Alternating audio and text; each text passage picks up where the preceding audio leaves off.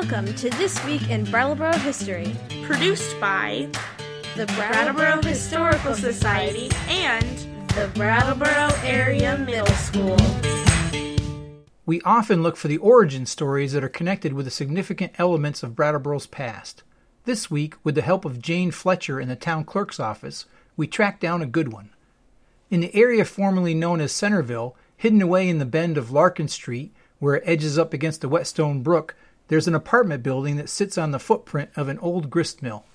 According to town land records, the grist mill was built sometime between 1805 and 1810.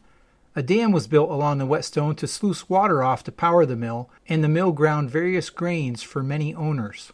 The Whetstone Brook had a tendency to overpower the dam during spring freshets. Damage caused by the freshets would need to be repaired, and grain grinding innovations would cause owners to remodel the mill.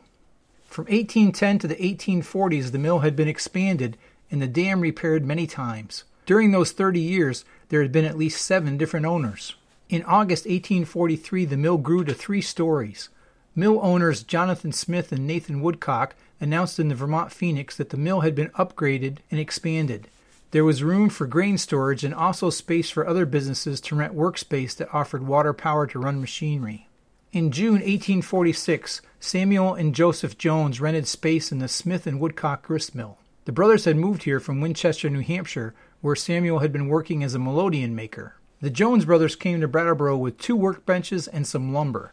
They purchased machinery specific to melodeon manufacturing and set up shop in three rooms on the upper floor of the grist mill. This was the beginning of melodeon and organ making in Brattleboro. The business was called S. H. Jones and Company. The brothers produced melodeons which were shipped to the Boston area where they were sold on consignment. While the brothers made good melodeons, selling on consignment was not profitable. Jones joined with another musical instrument maker named Burdett, and they moved their business to an old brick paper mill building in the village. Jones and Burdett operated until 1850 when Jones was bought out by E.B. Carpenter. Burdett and Carpenter moved into Jacob Estey's building just south of where the Kyle Gilbert Memorial Bridge is presently located. In 1852, Jacob Estey bought out Burdett, and Jacob Estey's involvement with organ manufacturing began. Estey changed the marketing strategy from relying on others to sell the instruments in far off cities to personally traveling from town to town and selling the organs off the back of a wagon, like peddlers of other goods were doing at the time. Melodeons and organs were introduced to rural and town folk as convenient home entertainment, and this marketing strategy proved successful. Estey was a plumber, but he was also a good salesman, and his organ manufacturing business grew from eight workers to almost 700 in 25 years. Estey Organ Company became the largest manufacturer of reed organs in the world, and it all began on the upper floor of a grist mill in Centerville in 1846.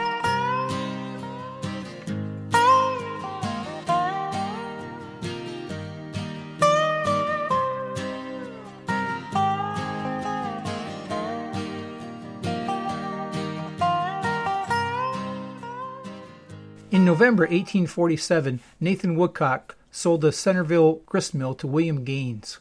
Gaines's brother-in-law, Edward Crosby, moved to West Brattleboro in 1848 and began farming there. Crosby also began helping at the grist mill and learned the business. In 1849, the Vermont Phoenix reported that the Gaines Mill had recently installed new machinery especially adapted to flouring. Edward Crosby had traveled to western New York and Pennsylvania to establish trade with farmers who grew Genesee wheat, and the grist mill, now operated by Gaines and Crosby, would produce finely textured flour in consistent quantities. By the early 1850s, the milling business was profitable enough that Crosby sold his farm. For a few years, the flour milling business was very successful, and Gaines and Crosby opened a retail flour, grain, and produce store in Blake's Block on the corner of Main and Elliott Streets. Unfortunately, with the coming of the railroads and cheaper transported flour from the West, profits in local milling operations began to fall, and by 1859, Crosby was bankrupt. From this experience, he learned that railroads were going to greatly influence which businesses would succeed and fail. He began another flour mill business right next to the railroad in Brattleboro and met with success. He sold his stake in this flour business and bought Eastern distribution rights for the cheaper flour grown in the Midwest. Crosby Milling Company eventually became the largest distributor of flour in the Northeast. Just as the seeds of Estey Organ's business had begun in the Centerville grist mill, so too had Crosby's milling empire. In 1875, Henry Larkin moved to Brattleboro from East Greenwich, New York. He had worked in his father's grist mill in New York for 11 years before he purchased the Centerville grist mill on Brook Road. He operated the mill for the next 30 years, and during that time, Brook Road was renamed Larkin Street. Larkin diversified the mill and ground wheat, buckwheat, rye, oats, and corn. He found niche markets that allowed him to be successful for many years. After Larkin's death in 1908, the grist mill no longer operated, but other businesses continued there for many years. Mrs. Larkin sold carriages and stoves, and a silver plating factory operated there as well. We find it interesting that an old Centerville grist mill could have been the place where two very different businesses, with tremendous impacts on the development of Brattleboro, both began.